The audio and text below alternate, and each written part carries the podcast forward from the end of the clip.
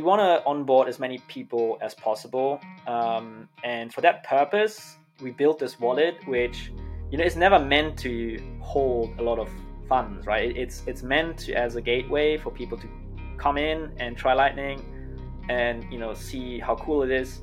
If you can instantly transfer it, you can basically create this experience or like this this I guess this paradigm of like just moving money to an exchange when you execute a trade and then remove the money once you're done trading. And that basically removes all the counterparty risk that you would take if you wouldn't have these instant settlements. If you think about the wallet and the synthetics, the, the exchange is where all the sort of magic happens, and these other product uh, yeah products are just kind of kind of satellites that connect to the um, to this uh, to this sort of core engine. It's not the best solution, but it's a good solution to solve this problem that we like that we think we need to solve, which is get people on using this P2P payments network. Konstantin is the co-founder of Kollider, a lightning-powered Bitcoin derivatives platform that also offers a browser extension wallet, synthetic fiat stablecoins, and a paid Nostr relay. In our conversation, we explored the value of instant settlement for Bitcoin exchanges. We discussed Lightning adoption to date. We explored how Kollider's wallet and paid subscription based Nostr relay work. And then we discussed how all of the different pieces of Kollider's business fit together. If you enjoy this episode and if you learn something new, the best way that you can show your support for the show is by sending in sats over the Lightning Network. You can use any podcasting 2.0 app to do that. There are dozens of them out there, but my favorite one to use is Fountain. Before we get into today's show, just a quick message from our sponsors. Today's show is sponsored by Voltage. Voltage is the premier provider of Bitcoin and Lightning node infrastructure. Today's show is also sponsored by Stakwork. And Stakwork is a lightning powered transcription tool that takes the best of AIs and humans to create better, faster, and less expensive transcripts. We'll have more from Voltage and Stakwork later in the show. Konstantin, welcome to the show. We have a lot to discuss about all the work you're doing at Kollider. But before we break down all the different business units and all the things you're up to, let's step back and give folks uh, a better understanding of why you first decided to build Kollider. Absolutely. Thanks uh, for having me, Kevin. Um, so the backstory of Kollider myself, um, I started in crypto in 2017, um, working for a market making firm, a large market making firm, market making firm now, uh, which is called B2C2. And I joined them as a software engineer. And I was building um, their wallet infrastructure or blockchain infrastructure and um, settlement system. So they moved a lot of money across exchanges, and that basically most of their work went into building this infrastructure rather than actually um, building a you know super difficult algorithm. Uh, it was more like how can we move money quicker than anyone else. So I was mostly like involved with that, um, and obviously like learn how how these people like move funds and how they sort of operate. And that was super interesting. Um, but then I uh, left B2C2 uh, and joined a uh, crypto uh, derivative exchange. Um, sort of at the end of um, 2018. Um, and that was sort of a traditional crypto exchange or derivative exchange. And there I was basically building their sort of trading engines, um, margining engine, risk engines, uh, which was super interesting. Um, however, it was really like, you know, just another uh, exchange. So there was nothing really that was, um, you know, unique about it other than, you know, they did some, you know, cool stuff with like um, super fast infrastructure and so on, really geared towards institutions. But yeah, I mean, it wasn't it wasn't really anything special. Um, and yeah, so I left that place um, in end of t- 2019, and that's sort of also when I uh, started building Kollider. And basically, the reason um, we started Kollider was pretty much because of sort of the experience that we sort of gathered in, uh, in these sort of institutions slash like you know traditional um, companies is that um, there's a problem with um, the way people sort of interact with exchanges. Like if you're a trader or if you just read, well, if you if you're a professional trader or institutional trader or a um, a retail trader, the uh, the paradigm that these exchanges sort of like put on people is that you know you have to deposit funds and then you can trade, um, and so they're incentivized to keep you there for as long as they can to extract most value out of you.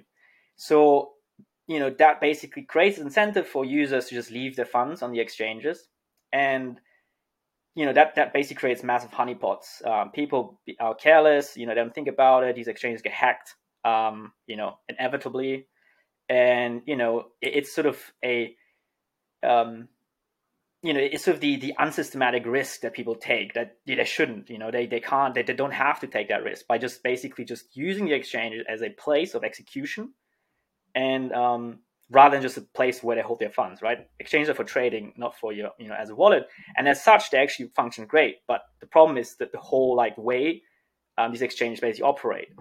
And we sort of uh, discovered that the limiting factor of why this doesn't really work is because the, the base layers, the base chains are way too uh, too slow.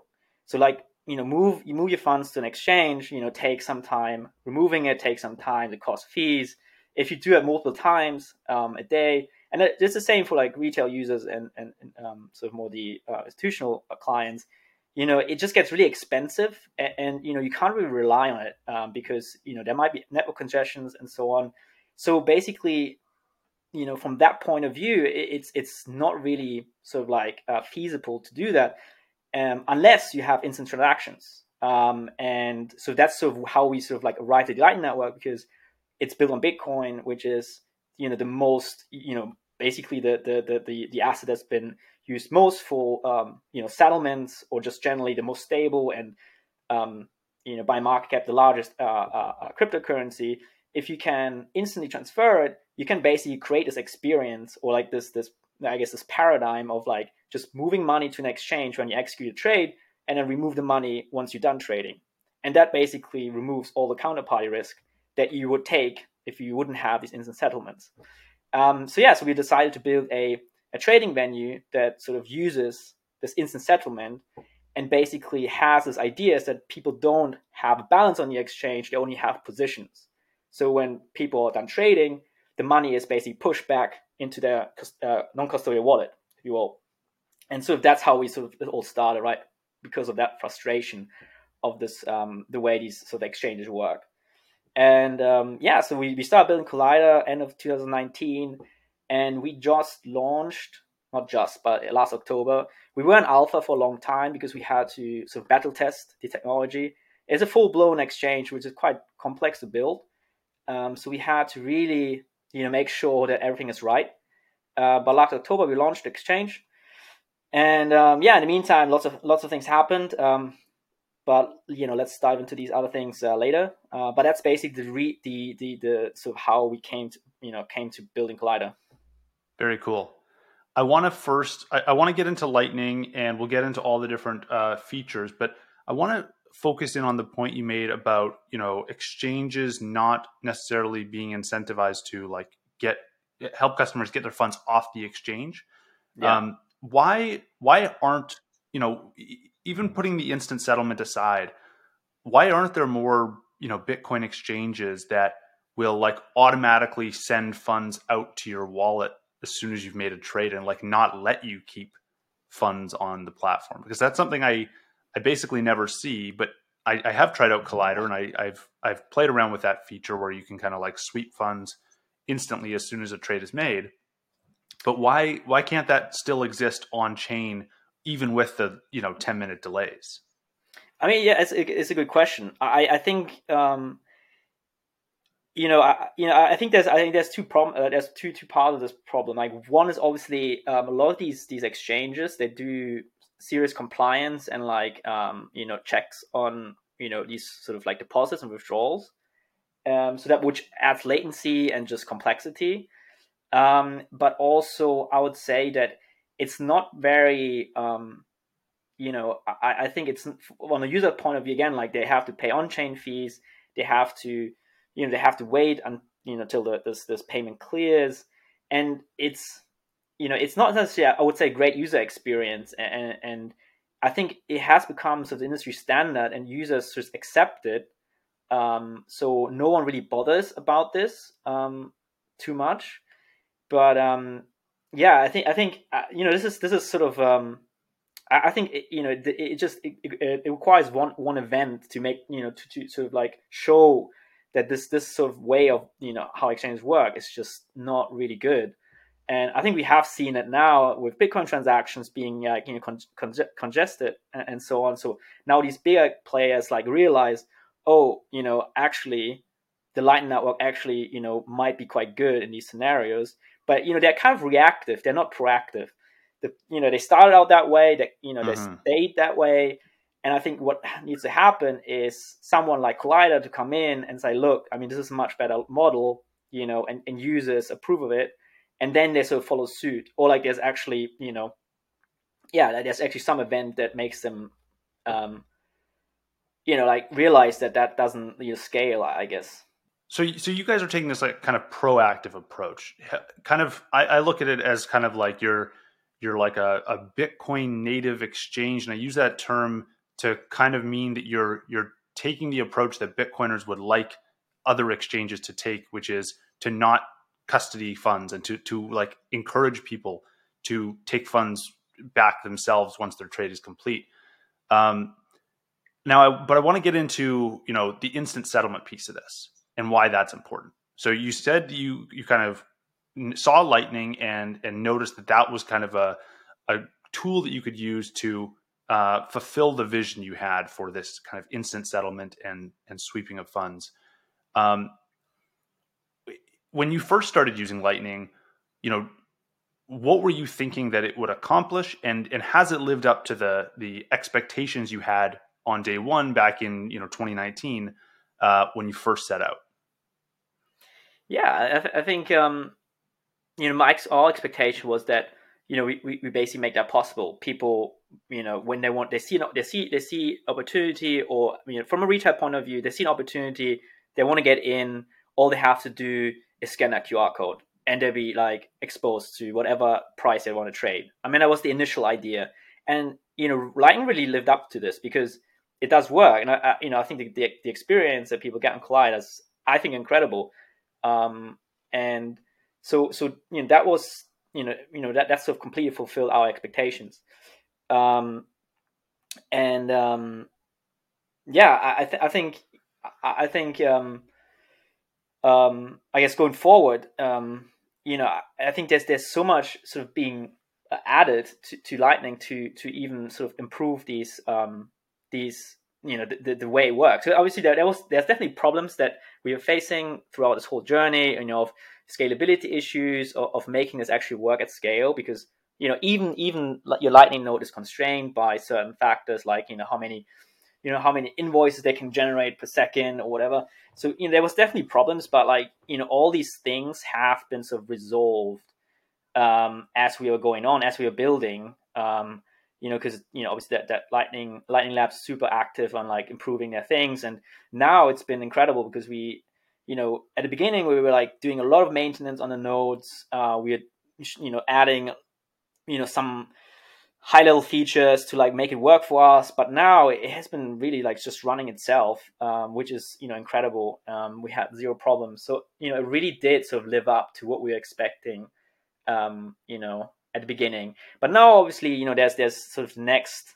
You know, what's the next thing going to going to be? I think that's sort of on our like you know most in our heads um, because so we achieved what we wanted to do and now you know what can we do and also um, you know is this settlement infrastructure um, you know you know is is it possible that actually like institutions use this you know as a as a as a, as a you know as a global uh, you know uh, clearing sort of system?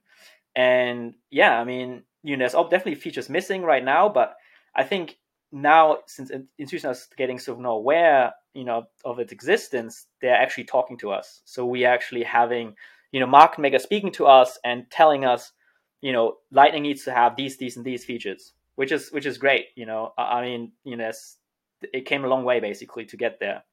Because obviously at the beginning there was nothing. There was um, mm-hmm. no one really wanted to sort of like engage with, with that because it was a non-problem i guess. Yeah. yeah.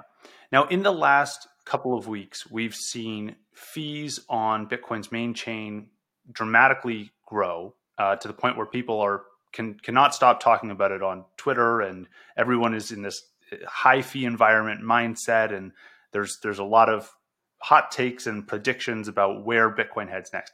what I want to hear from you is whether or not you saw any changes to Kollider's business, being a Lightning native business, in that last week or so. Like when fees really picked up, did you see you know volumes increase or decrease, or any changes to your node, or any any challenges in that kind of like tense environment that we've had in the last week or two?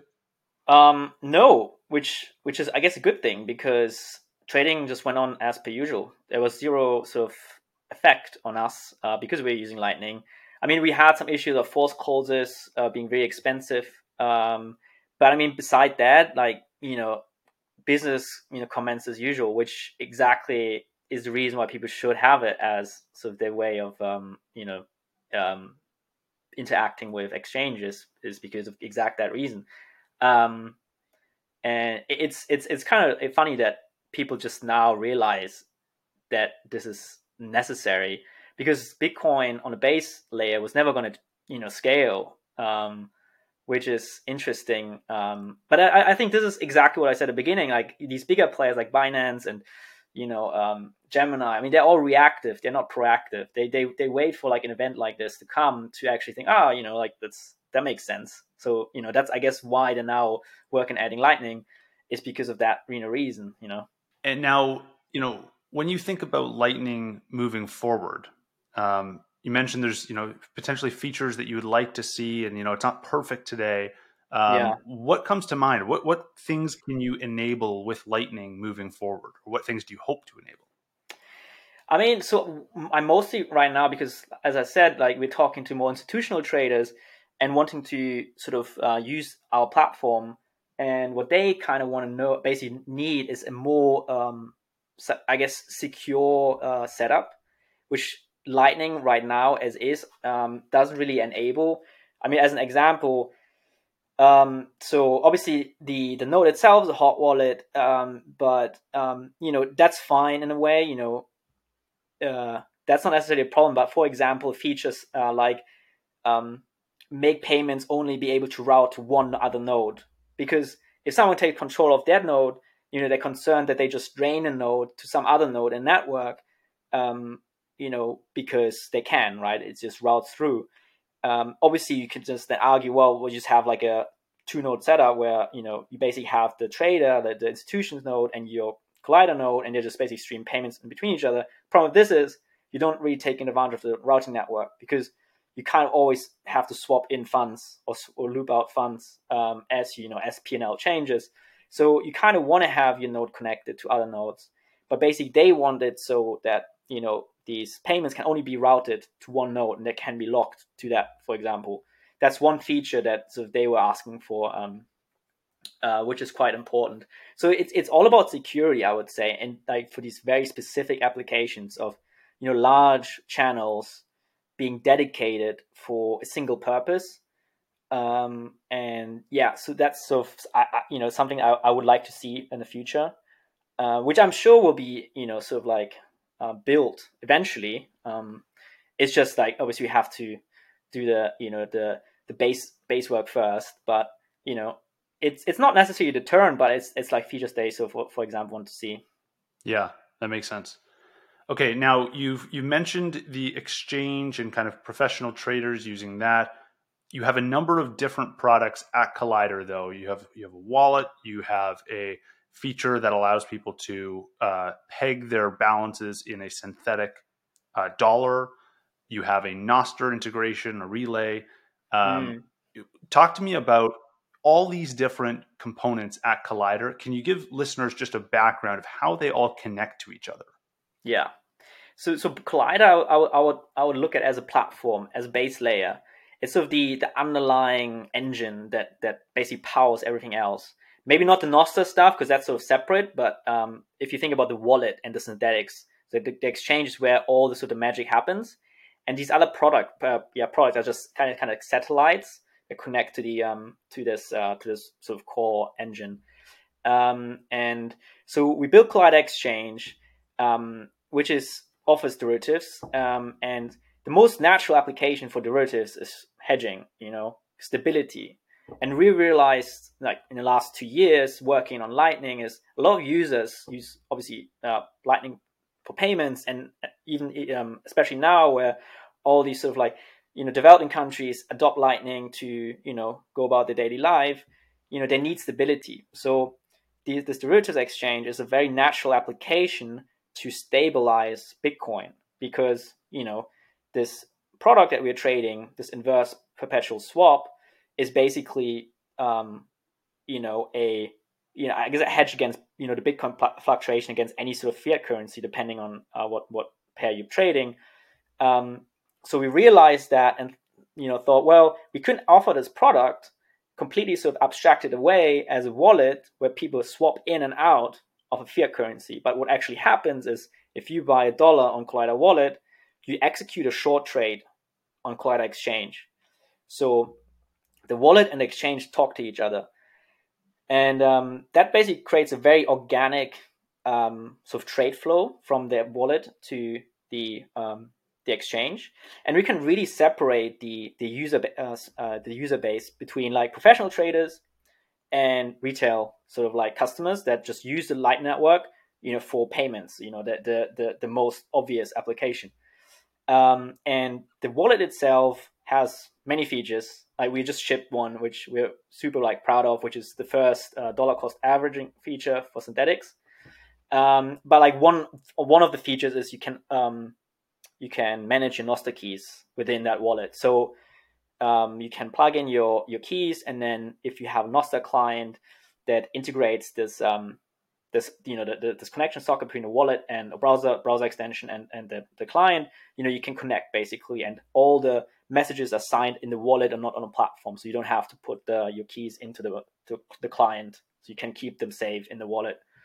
Um, and yeah, so that that's that's sort of the, the Nostr side, and then we did a small experiment um, where we sort of sort of fiddled around with the business model of Nostr relays, and sort of led us to build the first subscription-based Nostr relay. Uh, the first couple relays that came out uh, were basically either free or you had to pay, uh, pay us um, an admission fee, right? But that's sort of one-off fee that you know you, you have to pay once and then never again, which makes sense, I think. But ultimately, you kind of want to you want to you know the the the the Nostr operator, Nostr relay operator needs to have you know a continuous sort of like income in order to improve and maintain the service. So we thought like subscription is sort of the next step up from that. You know, people get so continuously sort of payments from their users um, to you know provide like a supreme experience. You know, spam filtering, you know, and so on. So yeah, we built this sort of like as a sort of experiment um, but that's sort of completely separate from the exchange. But it's sort of in the you know our, own wallet obviously connects to that uh, relay, but um, the wallet itself basically allows you to manage Nostr keys. Um, so that's sort of the, the connection between those, and that's pretty much right now the um, so the, the product stack of, of Kollider, and we have also this um, open source project that we maintain, which is called LNDHubX, which is pretty much a uh, I guess a so there was back in the days, like when when Blue Wallet came about, they built this other project which which, which was called uh, LND Hub, which is basically just a, a custodial Lightning um, service, um, which is open source, and this was basically powering Blue Wallet. And we basically extended this uh, to add the synthetic, um, synthetic synthetic fiat accounts to it. So basically, anyone can run this lnd hub x project to give their users um, synthetic accounts, uh, fiat accounts. Um, it's a little bit like LNbits, um, uh, the way it works. But yeah, so we also have that, but that's an open source project. And that's also the project that basically we deployed and that's powering our wallet. But that, you know, that part of the, of the, um, the you know, the product is open source. So yeah, so that's sort of the overview of the, um, the, the exchange and the wallet and this open source project. Yeah, that makes sense. Okay, let's start with the exchange. Um, you mentioned this is kind of like a venue primarily for professional traders and more more advanced and sophisticated traders. Um, what are the most popular kind of markets on the exchange right now? Because I believe you have a few different ones. Yeah, we do. We uh, we only have two right now, though. Uh, we we did a bit of a um, sort of a change in sort of strategy because obviously, um, as we were launching the exchange, we only started one product, which was the BTC USD pair uh, which is also the most popular one uh, for obvious reasons. I mean, it's you know most liquid, um, uh, asset just generally in the world, the crypto world. Um, and so we, we, we used to like list ETH, uh, USD, and like you know, all these sort of other um, chains. But we really sort of wanted to start concentrating our liquidity on the most important pairs, um, and also pairs that are only Bitcoin pairs, because the synthetic um, stablecoin, which we are super bullish about and which we're pushing, relies on ha- on having these um, Bitcoin to some fiat pair. So, for example, we currently have two pairs, which is the Bitcoin USD and the Bitcoin Euro, and that that basically allows us to create a, um, a USD and Euro synthetic account because we have these two pairs. So, if you buy euros, it would uh, it would short a uh, BTC Euro uh, contract on the exchange, and going forward what we will um, likely do is to add more of these BTC um, pairs. For example, BTC um, yen, BTC um, Canadian dollar, for example. You know, just to make give us the ability to have more synthetic fiat currencies. Um, so this is sort of what we're doing right now, and that's sort of the, the these two products that we're currently having, and, and, so that's what we're going right now with you know our current um, sort of strategy.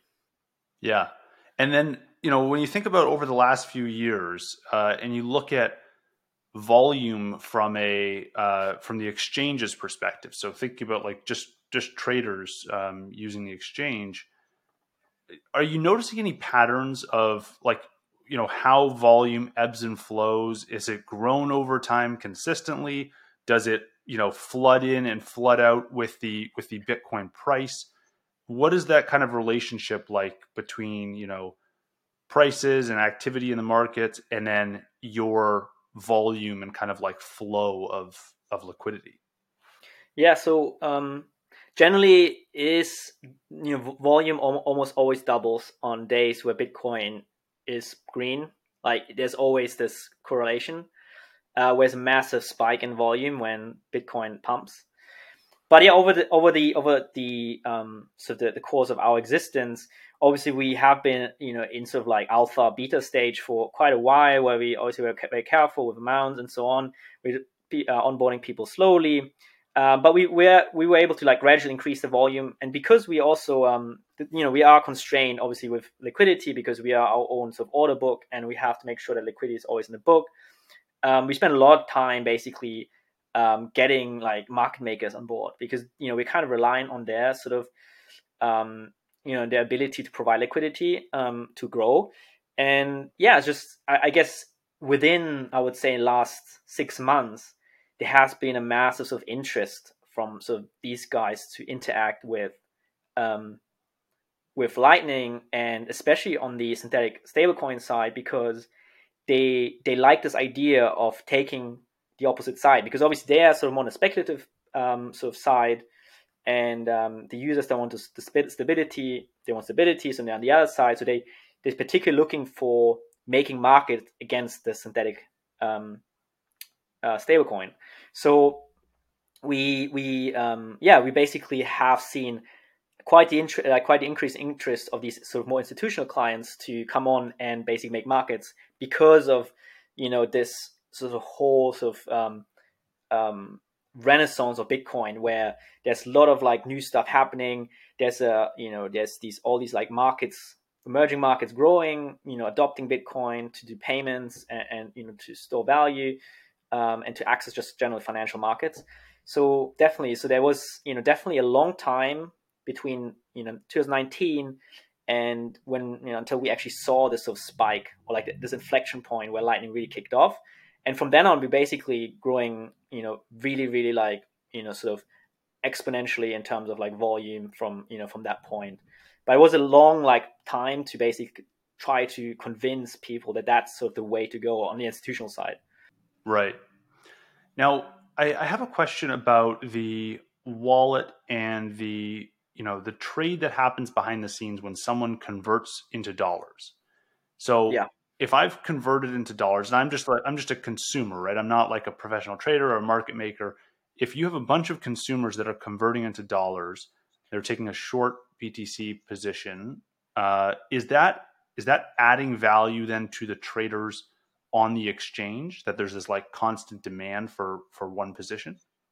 Yeah, so I guess what a lot of people argue is that in that will will generate a lot of like downward pressure because a lot of short orders come in because people swapping into um, fiat currencies and then creating a massive, I guess, short position on the exchange, um, or like more short pressure. Um, the, the positions are always neutral, but you know that's sort of the concern of a lot of people. But the reality of that is that um, you know the market makers that trade against that they pull in liquidity from other exchanges like OKX.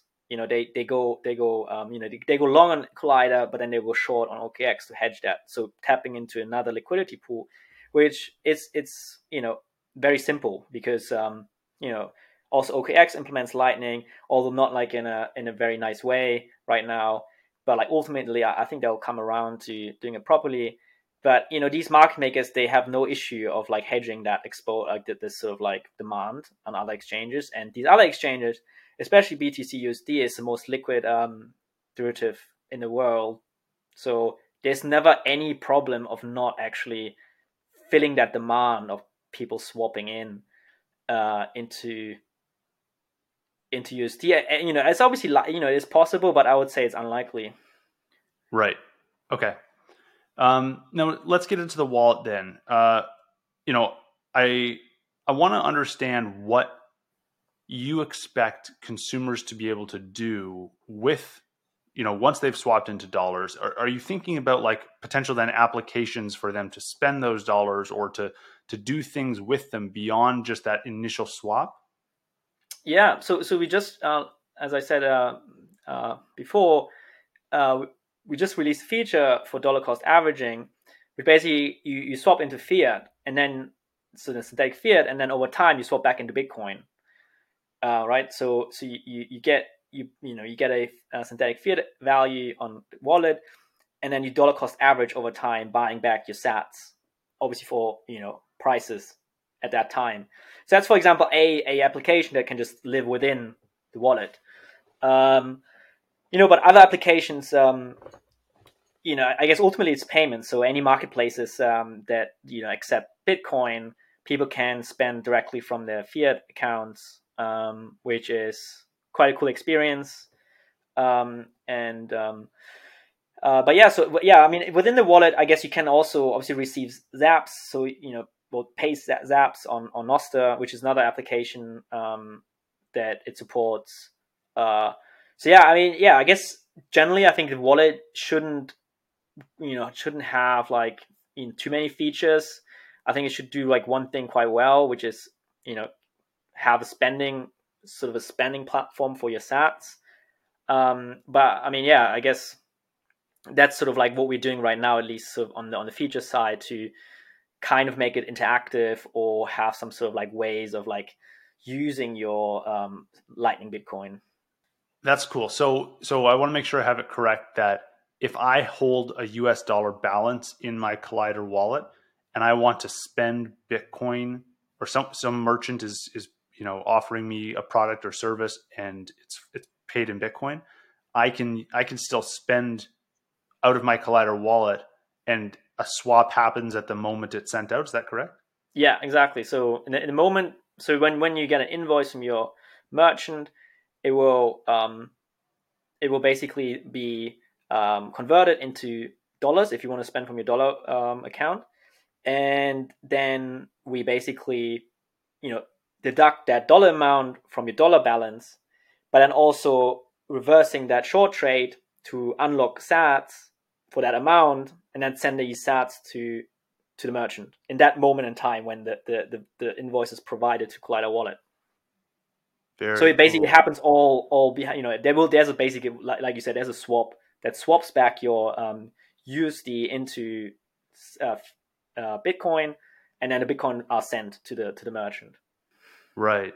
What are the implications for reporting and taxes and kind of like compliance stuff associated with these all these swaps? I mean, I imagine at small volumes it's not super important for some people but I know at large volumes, and especially if you're dealing with professional traders or if you're starting to deal with people who are are sending and receiving a ton of money between swapping between Bitcoin and dollars, these things start to matter. Um, you know what does it change at all the requirements for someone to you know incur a capital gain if you're if you're swapping instantly at at the point of sale? Yeah, I think I think you will be like susceptible to the, the exact same rules because you're ultimately um, yeah you're trading in and out of a different um, asset. So you know, even I, though it's really just a Bitcoin short position. Yeah, exactly. So you you're um, I guess the rules would you know apply, but even even if you if you were buying dollars, you you would still have to pay tax on you know whatever capital gains you make on on that um, you know changing changing asset. Um, so I don't think there's any benefit on that, like that you you know lets you get around this this issue. Um, but again, I'm, I'm, you know I'm you know obviously oh, different different jurisdictions are different. Um, but yeah, that's fair. Okay, now you know one other question I have as it pertains to wallets is that I've seen now there's a, a number of companies in the Lightning space that are building out wallets in kind of like web browsers in mm-hmm. different ways. So, um, you know, there's Alby, which is one example. That's kind of like browser extension. You guys have a browser extension. I know you're doing slightly different things. Um, Mutiny is working on like a Lightning node in the browser. Yeah. Um, I know of Mash is building out. Mash has basically wallets that are integrated on on directly on the websites of people. So, for example, my website has a Mash wallet on there, so anyone yeah. can can send Sats directly from the wallet without installing an extension. There's a lot of different approaches that are being taken. Mm-hmm. Uh, maybe this this ends up being you know a lot of different solutions because there's a lot of different applications. But I'd love to hear your thoughts on why your kind of like browser extension, your exchange backend. Why is this the right approach? I wouldn't say it's it's it's a, the right approach. It's a approach with a strategy, I guess, which, I think you know it's all all matters in a way. We we obviously have plans to sort of further develop the wallet backend, especially because I mean I agree that know, there's there's definitely uh, ways to make things much um, you know much better in terms of security. Like um, you know you know running a node in a browser obviously would be kind of amazing because you kind of you know have basically a completely um, sovereign in, in, a way. But problem with this is then you also have then I'll probably manage liquidity. There's better tools that help you do that maybe, but like um, you know I, I think what we're currently doing, I guess, of what the, the wallet that we build is, is that we want to onboard as many people as possible. Um, and for that purpose, we built this wallet, which you know is never meant to hold a lot of funds, right? It's it's meant to, as a gateway for people to come in and try Lightning, and you know see how cool it is. Um, you know, generally Lightning is is more of a day to day spending sort of like experience rather than place to hold their funds. But even then, I think right now our primary purpose for this wallet is to you know onboard people. Um, ultimately, mm-hmm. I think what we like to do is to further sort of you know go towards um, less custodial uh, um, um, solutions. Um, whether that's a completely um, isolated node running for each user, or whether it's something more federated you know that that's also like something that we're looking into um, you know ecash for example. I mean that that doesn't really solve the the custodial problem but at least it has some sort of like distribution of risk. Um, but yeah no, i mean we're not we're not i wouldn't say this is the best solution in terms of i would say like security but it, it's definitely a good solution to um, onboard people and that's sort of what we're trying to do with it. Um, that's on the wall and that's the same basically the same idea on the exchange right? So so our well we're coming from a very institutional sort of background where we know institutional players that you can't you can't give them dlcs right? You know that's that that's not going to work. Like they need to have the same sort of like way to interact with platforms in order to use them. Um, so what we're trying to do with the exchange is to like have a transition to like you know, first just make them use Lightning, right? Because that's they don't use Lightning right now, but they won't use Lightning if it's like super complicated and unusable. But like, give them everything they need plus Lightning to make it attractive to them, and then as time goes on, as more stuff gets developed um, and improved, you slowly moving to a better model, uh, which I don't, I don't know what that will be, but this is sort of our idea behind this whole thing. It's like it's not the best solution, but it's a good solution to solve this problem that we like that we think we need to solve, which is get people on using this P2P payments network because you know ultimately that's what we believe is sort of way to do better business. So that's how we think about it right now. Um, but um, we're definitely not like mm-hmm. finished with what we you know what we want to do with it. I hope you're enjoying the show so far. Just a quick message from our sponsor, Voltage. Voltage empowers engineers to integrate Bitcoin and Lightning Network payments into their business stack with an enterprise grade experience. The team at Voltage is building the complete toolset so that you can do more than simply spin up nodes, but also understand and interpret your node's data. Their new product Surge gives engineers the capability to quickly solve problems and optimize operations. With node insights and visibility through time series data, you get dynamic and complex insights never available before. You can get complete control with insanely fast onboarding, advanced client side encryption, and zero management infrastructure, making backups, networking, and upgrades simple. Get a free seven day trial today at voltage.cloud. Now, on the topic of onboarding people, um, you mentioned that was a key focus for Kollider. What are some of the successes that you've seen, you know, experiments you've run that have have managed to get a lot of new people using Kollider? And what are some of the challenges, the things that are holding back adoption and that you can't quite figure out how to get new people?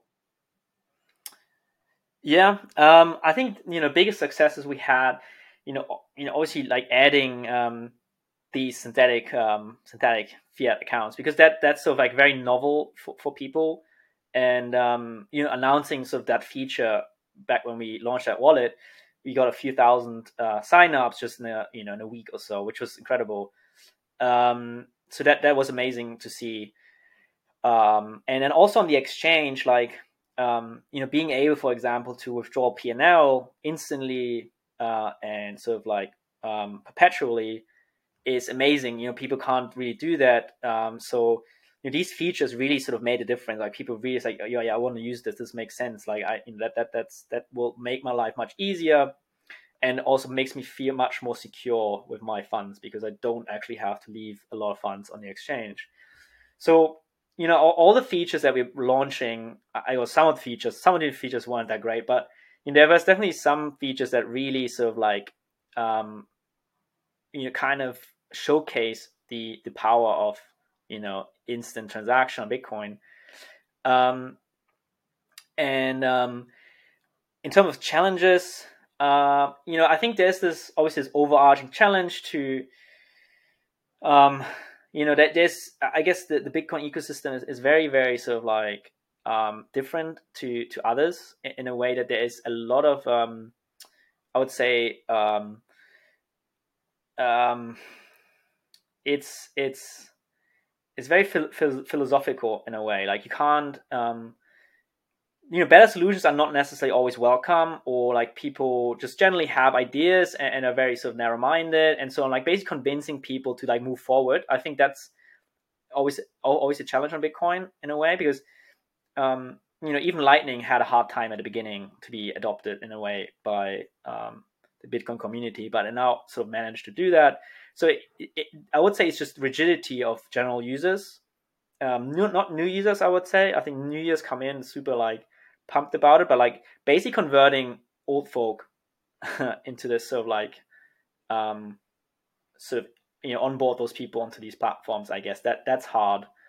Um so yeah i guess that's sort of the the the, the mm-hmm. you know sort of bigger challenges that we're facing in terms of like user acquisition okay let's dive into the uh, synthetic fiat component of Kollider. I think this is an interesting one. And i think it's it's probably worth kind of like stepping back for a second and talking through some of the you know trade-offs here.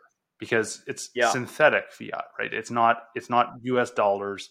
It is pegged to a us dollar uh, but that comes with risks. And as we've seen you know the the things that have been proposed as as good as us dollars in crypto mm. markets over the last year have sometimes not been true uh, in many cases. Um, there Yeah. are some cases where they have been true to to date, but there are other cases where things have depegged and you know fallen apart and blown up to zero. So I'd love to get uh, a sense for you know if you were to take the opposite side of promoting this synthetic fiat and, and, and try to really hone in on what are the big risks associated with it. I'd love for you to play devil's advocate there and just give people a, a sense for what risks they have if they are to to participate and use your synthetic uh, fiat dollar. Yeah. So um, I, yeah, I guess there's there's no perfect um, fiat model like a fiat fiat stablecoin model, and, and this synthetic one isn't you know isn't either. So I think there's there's a few risks associated with this. Um, and, I guess the most obvious one is when the the place where you hold the short position gets hacked. You know, so that's that's one thing. It's it's it's it's the you know I guess the most obvious thing. If, if you have if you know if, if you have a synthetic stablecoin that is sort of minted by Kollider, the, the, the position is held on Kollider, and someone hacks Kollider, takes all the money, then your that position is gone. So that will basically um, is one risk. It's just counterparty risk. You know, there's always definitely ways to mitigate that. You know, you can decentralize that um, maybe in the future, uh, but that's sort of the first one. Then the, the other risk is um, the Bitcoin price just tanking, um, and that means, uh, I mean, it, it's sort of more on, on a mathematical side, but you'll see that it, it, you know if, if the price goes down, there at some point the price of that perpetual will exceed the number of Bitcoin in existence. So it breaks down that point, um, the, the whole model. However, the problem, well, the, the reason why that I think is fairly unlikely is just generally because I don't think that's going to happen uh, without eradicating the entire crypto market. But also these um, these um, the crypto exchanges where the, the synthetics are sort of traded um, or basically hedged, they have sort of a risk mitigation sort of systems, uh, and it's likely that at point when the price goes down that much, it will it will um, they will do something which is called automated deleveraging, which basically means that these all these short positions are basically reversed uh, automatically. So the people on the winning side get the money back, and the people losing side get the money back. So people that have the stable coin, they just get back big bunch of Bitcoin. So that's the that's the, that's the worst that happens, which I think, in my opinion, is better than if you have other sort of stable coins. You know, for example, Luna. You know, if this if this scenario happened, you, you got a bunch of Luna, but that's you that's that's sort of like has no value in a way. Where I feel like Bitcoin has sort of a more bigger track record of value uh, holding its value. So, you know, the worst case scenario is that you get basically back your Bitcoin and more, obviously, because you're obviously on the winning side. If you hold a short trade and the price goes down, you make a lot of Bitcoin, you know. So you, you basically getting stopped out, you get a lot of Bitcoin back, but maybe the price goes further down, and then also you have a depeg because you know fiat would still be keeping its value as Bitcoin goes down. Um, so that's the sort of the I guess the the the second sort of risk of it is just um, you know Bitcoin price tanking, and then the third one is that it might not always be possible to actually enter a or buy a synthetic because there might not be enough um, people that want to go long on Bitcoin.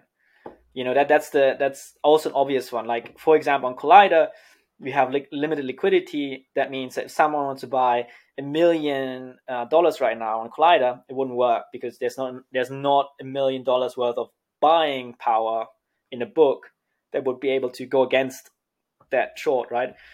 But the, the thing with this is, and I mentioned that uh, before, is that the, this market is so liquid that you know market makers they can easily pull liquidity from other bigger venues or from other venues generally. Like even bigger venues will have issues if this system sort of kicks up, kicks off, then it relies on the fact that it just pulls liquidity for this asset from many exchanges.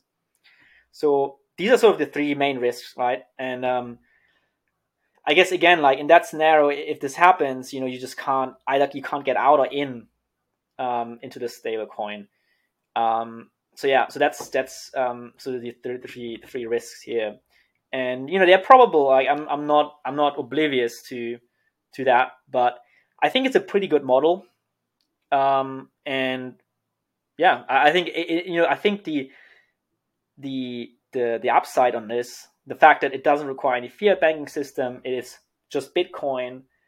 I think it's you know it's sort of like um, it um so uh, for, for me I think outweighs the, the the dangers of it. But yeah, I mean people should definitely be careful about this and be aware of of the risks. And we actually on our website we have little interactive tool that actually shows what can go wrong basically.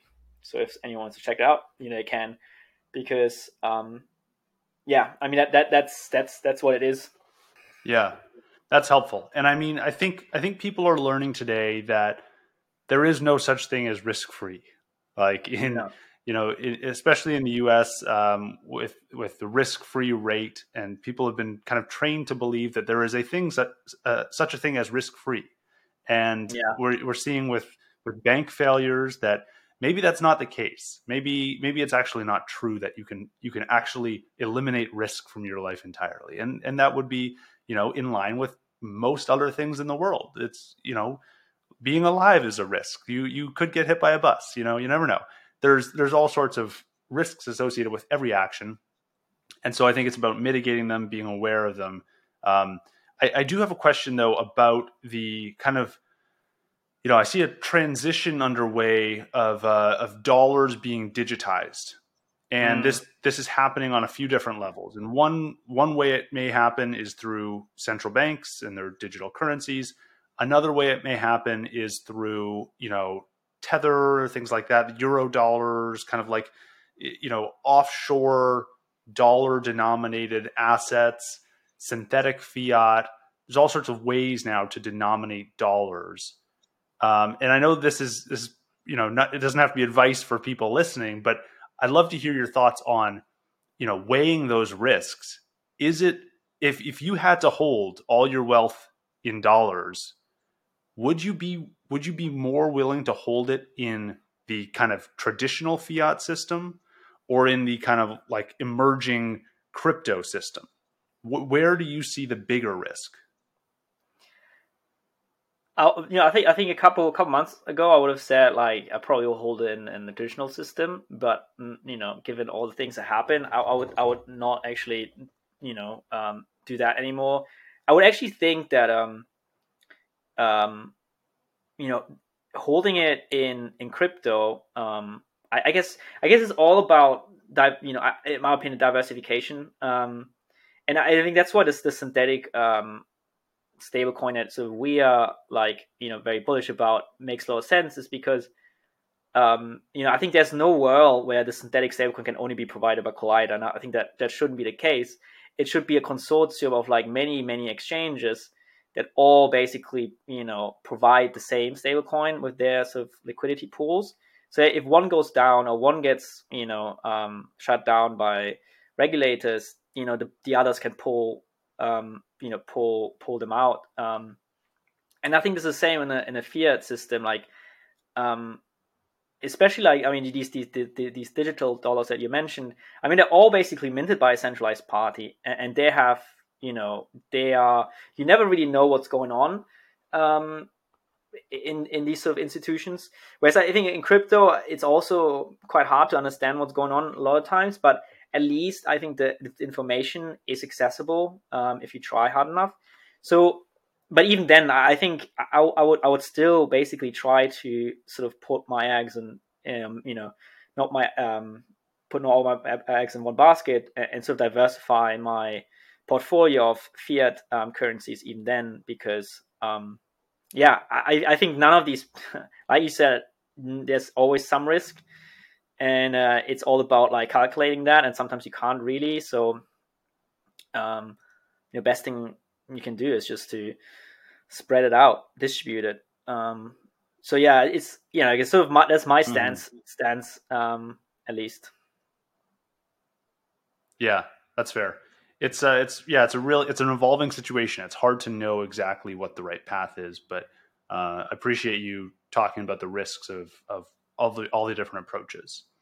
Now, I think there's going to be some folks listening here wondering, you know, why are we talking about stable coins? We have the ultimate currency in Bitcoin, and that is the you know that is the thing we should be working towards, and forget stablecoins entirely. What is your view on you know the importance of stablecoins in in an economy, a digital economy that is crosses borders, that is not just in America? Um, what's your view on the importance of stablecoins over time? You know, I, I think it's incredibly important um, to sort of build a sort of functioning, you know, economy, um, you know, on a cryptocurrency because so long as there's no, you know, there's no, you know, stability or at least volatility that is acceptable or akin to like traditional fiat currencies, I think it's really hard to make people rely, you know, with their livelihood on these currencies because you know like a lot of these obviously these, these currencies enable people to in countries that are have a very weak banking system to access financial financial markets. And you know you're probably buying bitcoin as opposed to um, i don't know pesos m- might be you know more stable or like you know i don't know i don't really have the, the numbers on this but you know like let's say it is you know that might be an improvement but if you have the ability to have have you know have it as stable as a dollar um, but don't actually have to you know can actually get it like you actually have it ha- have it available then so at the moment at least you know that's incredibly important to to provide to people. Over time it's it's probably also i mean it's hard to tell where this is going but i would al- always you know say there's some sort of like um, mechanism that allows people to mitigate risk volatility risk. Like even if it's not actually hedging against another fiat currency but basically having some sort of way to guarantee uh, a certain value i think is very very important because um, i think most of the you know most of the most of you know most of the the you know i guess users or generally people you know that are not necessarily speculators they they want to have the you know they want to have the stability and guarantee that they be able to you know make next month's payment um, you know mortgage payment or car payment. So I, think you know I think it might, it might in the end it might not be a fiat currency but it just might be some sort of financial vehicle that just allows people to have certainty because that's I think very important to you know the the average consumer. Um, so this is sort of mm-hmm. where I see this going. Um, and you know, and, and I think it's great yeah. because you have that market enables both speculators and people that don't want to speculate. You know, because there's enough of both. So I think that works great. Yeah. And there's a lot of people who are taking this approach. There's a number of stable coin and stable kind of like pegged assets that are being talked about and being issued already on Bitcoin. And of course, we've seen this in years past with more traditional stable coins like Tether and so on. But we have, I think Galoy has stable sats. They have a product, stable sats. Uh, Taro is constantly talked about and is like being worked on by Lightning Labs, and that potentially could be could, there could be stable coins there as well. Um, how do you think Kollider's you know strategy for stable coins fits in amongst these other uh, lightning native stablecoin ideas so so um, StableSat is actually exact same um, product in a way it's not a different idea they do pretty much um, this, exactly the same thing but what they do is um, StableSats is I guess just a software, and um, then you have Galoy with their Bitcoin Beach wallet, which is now um, Blink, they they basically use you know OKX to get uh, to take these short positions. So that's the same thing. I mean, they mm, could they could they could just use Kollider, right? Um, and ultimately, um, I hope they will, um, because the idea here, uh, um, what I mentioned before, is that um, the idea behind the synthetic stablecoin it there's not one exchange that takes all the short positions. What what, what these wallets do that offer that to their um, customers, their users, is that they plug into a hundred different derivative exchanges and put like one percent there, one percent there, put one percent there uh, of their short position, and then you know if one goes down, then you know they can maintain a s- small insurance fund um, to like pay for these like losses, right? So so there can be like really nice systems to like mitigate these uh, these problems. But essentially, the StableSats um, project is exactly the same as Kollider. I think what we build with our um, our open source project is just a more compact version because when you use StableSats, you have to pretty much run the entire Galoy stack, which is extremely, um, yeah, it's it's quite difficult. So it's really lightweight our sort of um, version, and it right now it only works with Kollider. But like our idea is to obviously expand it to also work with OKX, work with Bit, Bit, Bitfinex, and so on. Um, so so that is just you know just for for um, you know you know for for generally there's right now there's just one way of doing stablecoins on Bitcoin, which is which is the synthetic one. I mean, there is this this um, Taro Asset um, or Tether, which I guess you know are sort of fiat-backed stablecoins. That's how we call them because there actually is some mint that holds the fiat. Um, uh, so that that's Tether. Um, but yeah, I guess that you know people obviously have to make then the decision. Okay, well, Tether is Tether. It's, it's a centralized company. You you see what you seen what with uh, what happened with USDC. USDC depegged because of Silicon Valley Bank holding a lot of the this you know the the the money backing these these stablecoins, right? I mean, that's the issue. I mean, people just have to be aware of the fact that you know there's just one company that is behind that, and if that sort of goes down, then basically the whole thing is uh, breaks. Um, and you know, and Taro Taro is basically just a way to tokenize synthetics. Right, right now, both StableSats and Kollider synthetics, they're not actually coins because they just exist as a balance on the wallet. So you can't actually send them around the network. But once Taro comes out, what anyone could do is to just tokenize these short positions. And then instead of actually, like I said, like what we're talking about is that people, when, when you send USD to a merchant from Kollider Wallet, like a swap happens. So you swap back into Sats uh, and then send the Sats. But if you tokenize these swap positions, you can directly send that token because maybe the, the, the merchant also just wants to accept Bitcoin, uh, sorry, um, fiat. So they just get the fiat token, Taro token, but the position never changes. It's actually more efficient way because you don't actually have to swap. You just keep it. You keep it as is. So then the, the, the merchant can come to Kollider Exchange and redeem it their Taro uh, token back into Sats. So that's sort of right now the way sort of things work. So Taro is not out yet, but Taro ultimately will enable us to basically send tokenized synthetics through the network on the Light network, which is obviously super exciting. Yeah, that's very helpful. Thank you for kind of breaking down the landscape there for folks. Um, I have another question. You brought up Tether. I, I saw they released a report, kind of an attestation of their first quarter of 2023 and I don't remember the exact number. I, th- I, believe it was about a billion or two billion dollars that they earned from yeah. their operation in in that first quarter. Is this first? I have to ask: Is this something you view as sustainable? Like these these these businesses that are allowing people to swap in and out of stable coins may have high profit margins. Is that is that correct?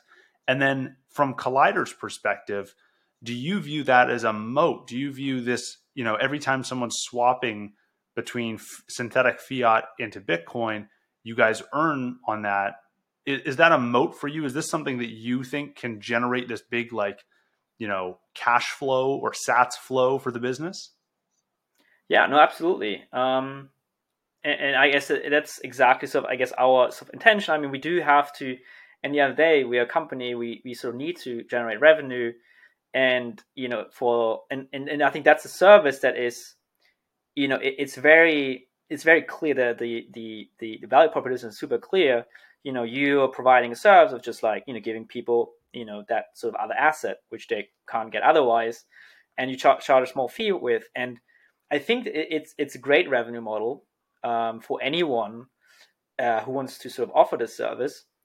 And I guess I think over time it will become much more competitive. That even now anyone can build this and charge their own you know margin, which is obviously Tether has you know uh, a much more sort of like dominant markets of um, presence, and I guess they, they, can charge a lot of money because they're the only other like beside USDC Um, they're the only other company, but um, I, I think the demand will be smaller over time, but it will always be a really good, I guess, business model for companies. Um, and I hope that the, you know this is the reason why there will be a vast number of mints coming coming out that basically provide that service, basically distributing the risks because all of them, yeah, I guess, work differently, uh, use different exchanges to settle, or even different protocols to settle.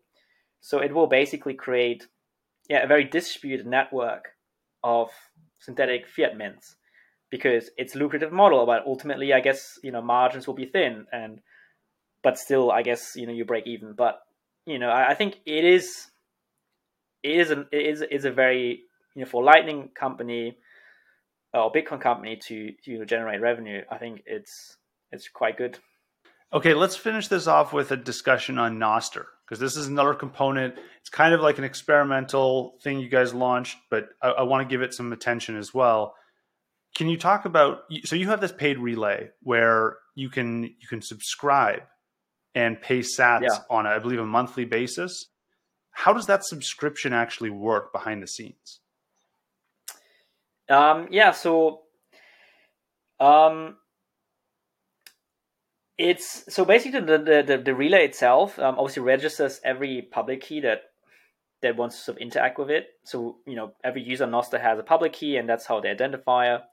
And um, it basically just keeps track of you know how long someone is connected, and there's like every you know n weeks or whatever n period, um, it will basically just uh, send that wallet a an invoice through a Nostr direct message. Because we have the public key, we can directly speak to the user. So the user will see every month uh, a message from Kollider, actually a little bit before the end of the month, uh, with an invoice. They can just pay uh, in their direct messages. Otherwise, they will be basically be um, mm. kicked off the, the relay, and that's pretty much it. It's, it's super simple. um, but yeah, it works. Yeah, it's an interesting way of doing subscriptions. yeah, I mean, it would be nicer if if if there's a way to automatically um, pay it. Um, so you know, there's some sort of way to have a, a white label payments, you know, like like a direct debit on. Um, I'm not sure whether you have that in the, uh, in the US or Canada, but like basically just making sure these payments come almost through. But yeah, right now we're kind of constrained to what's possible, and the simplest way was um, just you know send a message with the with the invoice and if they pay it basically the the interval gets renewed by one month. Otherwise people well the the, the address gets kicked off the the relay. And that's pretty much it. Very cool.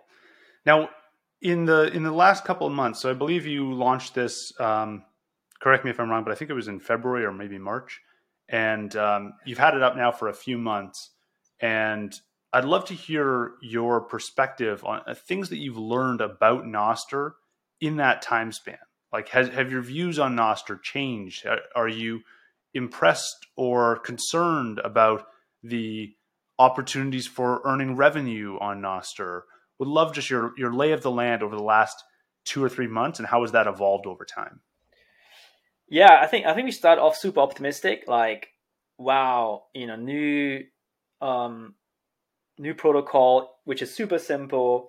It makes sense, backed by Jack Dorsey, um, and you know, getting a lot of hype, you know, from the Bitcoin community, um, which we like were super excited about. And then obviously, if you're looking, if you're following the stats, um, on that Nostr Explorer, you'll see like the the user numbers were like insane, like in a very short amount of time. It's like yes, that that might be actually a feasible business model for us you know, that's why we started looking into building something um, like a you know paid relay.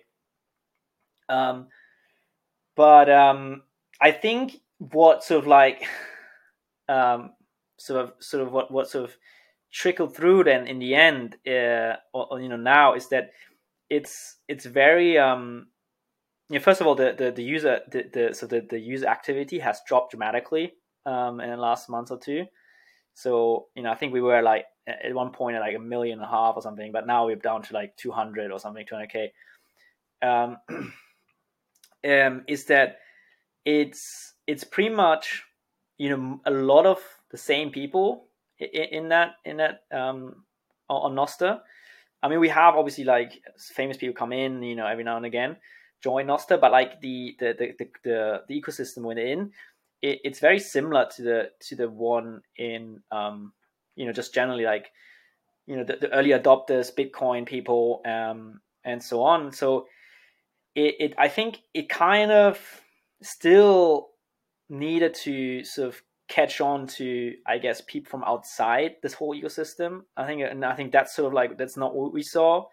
It was sort of an echo chamber a little bit, and you know, uh, which sort of made us realize that hmm, you know it will probably happen, but like not as pace as we think because it was just a lot of hype at the beginning and it sort of died down. Um, but I think the, the, the all the application has been built, like how it started out with like these these all these clients being like super bad in terms of like user experience. They were laggy, you know, they weren't really working. And we have come a long way. So I'm actually impressed with all the you know developer work that you know went uh, goes on there. But I think it um yeah it basically started off really really um sort of you know hyped up, but then sort of like hit a wall a little bit and it died down. And I think now, so we are sort of looking at the reality of it. And I think to actually make sort of run a profitable Nostr relay, you know, you are, you know, you probably, you know, it probably will take some time for this to actually, you know, happen. Um, but then again, like I'm, I'm not, I'm not a super like expert on on on Nostr because it's just was a side project. But obviously, we've seen sort of our subscriptions going up at the beginning, but then sort of like hit a wall in a way.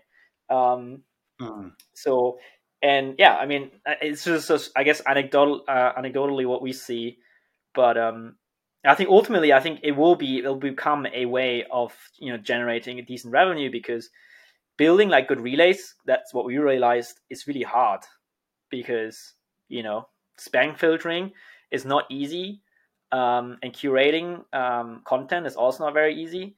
So I think you know people will pay quite a bit of money to get these um, extra services.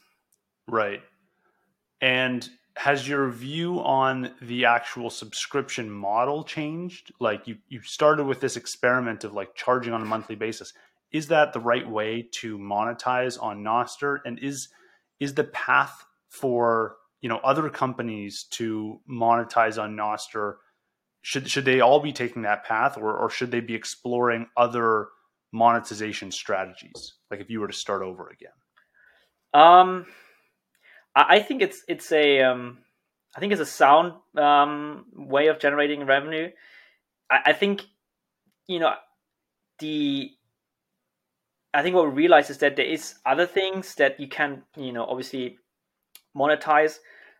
There's not just subscription but you know pay pay by um, you know message size for example because um, you know ultimately you, you only only have to prevent i guess what what this paid subscription does is just prevent spam like people just um, you know posting stuff that is not of interest to anyone. Um, so you know you can obviously charge for different actions you know might be a subscription but it might also just be like amount of messages you send like no sane person sends a thousand messages a day um, or like posts thousand messages or uh, notes. Um, so you you know you can just basically monetize different actions. I think that there will be probably better or cooler ways to do that rather than just a plain subscription. Um, but I think you know, I mean, it's obviously you know going down like the more traditional route. Um, I think that's that will also be possible for you know to to have target advertisement. You know, like I think that's that's the same thing again. Like you know, people will probably try that um, if if there's enough users on the on the network. Um, but right now, I think um, because it is so hard to build a good relay, I think it is easy to extract value from the development development work that goes into building these good relays.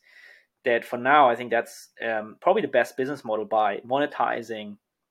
You know, obviously different strategies but like just generally monetizing the user experience of the the relay itself. I think you know that that that seems to be at least you know my eyes right now uh, a pretty solid way to go down. Mm-hmm. Now you mentioned that in the last month or two, you've noticed that Nostr activity has pulled back significantly. What do Yeah. you think are the contributors to that? And what are the big constraints that have to be solved to bring in the next wave of people? I think you know. I think the reason it might just be generally always it's it's just a you know like sort of a cultural phenomenon. Like people says, oh yeah, cool. This is this is there's no um there's no you know censorship resistance. You know, somewhat private. It's there's no ads. Um, there's no bots. But then like people just I guess at least I I I quickly realized is that it's just the same people um, posting a lot of stuff. So the content was like it wasn't it wasn't you know very diverse. Um, and then also you know spam picked up quite a bit, so it was really hard to actually filter, and so the the the spam filtering wasn't really keeping up. Um, I mean that that was that that's that was also a problem, and um, yeah, I mean I mean um so yeah i think this is i think this was a primary trigger to like you know sort of like decrease sort of the, the activity of users on the uh, on the network. Um but i think you know going you know going forward what needs to happen i think you know i I think it can it can just like naturally just grow slowly over time, but I think what what what will probably need to happen is just another like big sort of um, um, shock to like traditional like um, platforms because that that's always brings like a massive, you know, a massive amount of new users into a new social network is you know because something else sort of didn't work properly. Otherwise, it's quite so because why would why would I go to Nostr right now? Like, there's no there's no like good reasons really. You know, I think a lot of the initial sort of um, influx of people was also due to like you know whole Twitter thing. Um, so people were like very dissatisfied with that, and I think something like that you know needs to happen again and again, and then more and more people will just stick and, and so on. And I guess you also want the right people on these um, on these networks. I, think I think um, I think Barack Obama just joined Nostr or something. I think I saw that on Twitter, um, which is great. Obviously, like all these people will drive like or bring people over. Um, yeah, but it needs of like a joint support. Um, so yeah, this is sort of my view on that. Okay, let's finish this off with a really quick rapid fire round I do at the end of every show. It's called the lightning round. Are you ready? Go. I hope you're enjoying the show so far. Just a quick message from our sponsor, Stakwork. Stakwork is a lightning powered platform for generating high quality transcripts of all your audio or video content. They combine AI engines and hundreds of human workers all over the world who are paid over the Lightning Network to assemble these transcripts. And that's what lets Stakwork create better, faster, and less expensive transcripts. To see the results for yourself, you can check out my personal website where I host transcripts for all my podcast episodes. If you want to learn more about Stakwork, visit stakwork.com. That is S T A K work.com. All right, first question for you. If you could only hold one asset for the next 10 years and it could not be Bitcoin, which asset would it be? ETH, probably. Ethereum. Interesting. How come? Um, I mean, biggest network value. Again, I guess playing it safe. Um, you know, I'm pretty straightforward with these, these things. Yeah. Yeah, Yeah, I mean, I'd be happy. that's Happy fair. Bitcoin is, is probably the most the most stable sort of like asset out there. Interesting. Um, is there any book that has meaningfully changed your view of the world? Um, there's a, a book I really liked was a um, short answers to big questions by Stephen Hawking's. That was a really good one. I'm sure you read that, Mm. but um, that was yeah. If there was, if you could change one thing about the Lightning Network, what would you change? I would um that's a good question. What would I change? Um um I guess I would mm, Maybe some native subscriptions. yeah, I was. yeah. I mean that that's more of a Nostr thing, but um, I, w- I would I would love to use it. Um, I would love to use notes like with with um hardware wallets, remote signing. I'm not sure actually whether that feature exists. I think it does now, but maybe not. But I I would like to use my my ledger with um some sort of better security model of like um making payments uh that require some sort of like cold storage. Mm, interesting. And then finally, last question Who's one person in the Bitcoin and Lightning community that you'd like to give a shout out to for doing great work? Um, I'm not actually that much into um. I'm not following. So, I think um, one person that has really supported us uh, was you know throughout the whole journey um, of Kollider um, uh, was Nick, um, who's a one of investor, Nick Carter. Um, I think he has yeah has played a massive role for us. Um, so yeah, I would you know give him a shout out. Um, he has been very helpful and big supporter. So yeah, awesome. Thank you so much for taking the time to chat today. I learned a lot, and I hope listeners did as well. Uh, where can folks go to learn more about you and Kollider? So um, people can reach me on Telegram um, at at Constantine Wu um, or on Twitter at Consteve, um, or just go to our website um, kollider.xyz. Um, find everything there, basically our blog, our Twitter. Um, yeah. Awesome. Thanks again for the time. Hope we can do it again cool. soon. Thanks, Kevin, for having me. Have a good one. In the last 30 days, you guys sent in 52,790 sats. That came in from 47 different supporters. Big shout out to everyone who has been donating. We have a lot of comments to go through as well. Let's see how far back we can go. We have on episode 105 here, we have uh, this is in response to Lisa Neigut. Um, Odium sent in 3,000 sats and said, Nifty is great, and Kevin is really good at asking the truly interesting questions with uh, one of these emojis. So thank you, Odium, for the sats and the kind words. We have Mars Sats, who has been creating lots of clips on Fountain. Thank you, Mars Sats, for that, sharing the show more widely. Uh, Michael Matulev says, Great conversation. Thanks. Again, in response to episode 105 with Lisa Neigut. Uh, North of the Wall sent in 2,121 sats and said, Fountain is outstanding. Did you know that the Fountain team only consists of four employees? If you can, show Fountain some support with Fountain Premium so that Oscar and his team can develop an even better product. Thank you for the kind words uh, about Fountain north of the wall. I did know it's a very small team. They're working really hard, and uh, I'm impressed with all the, the progress they keep making.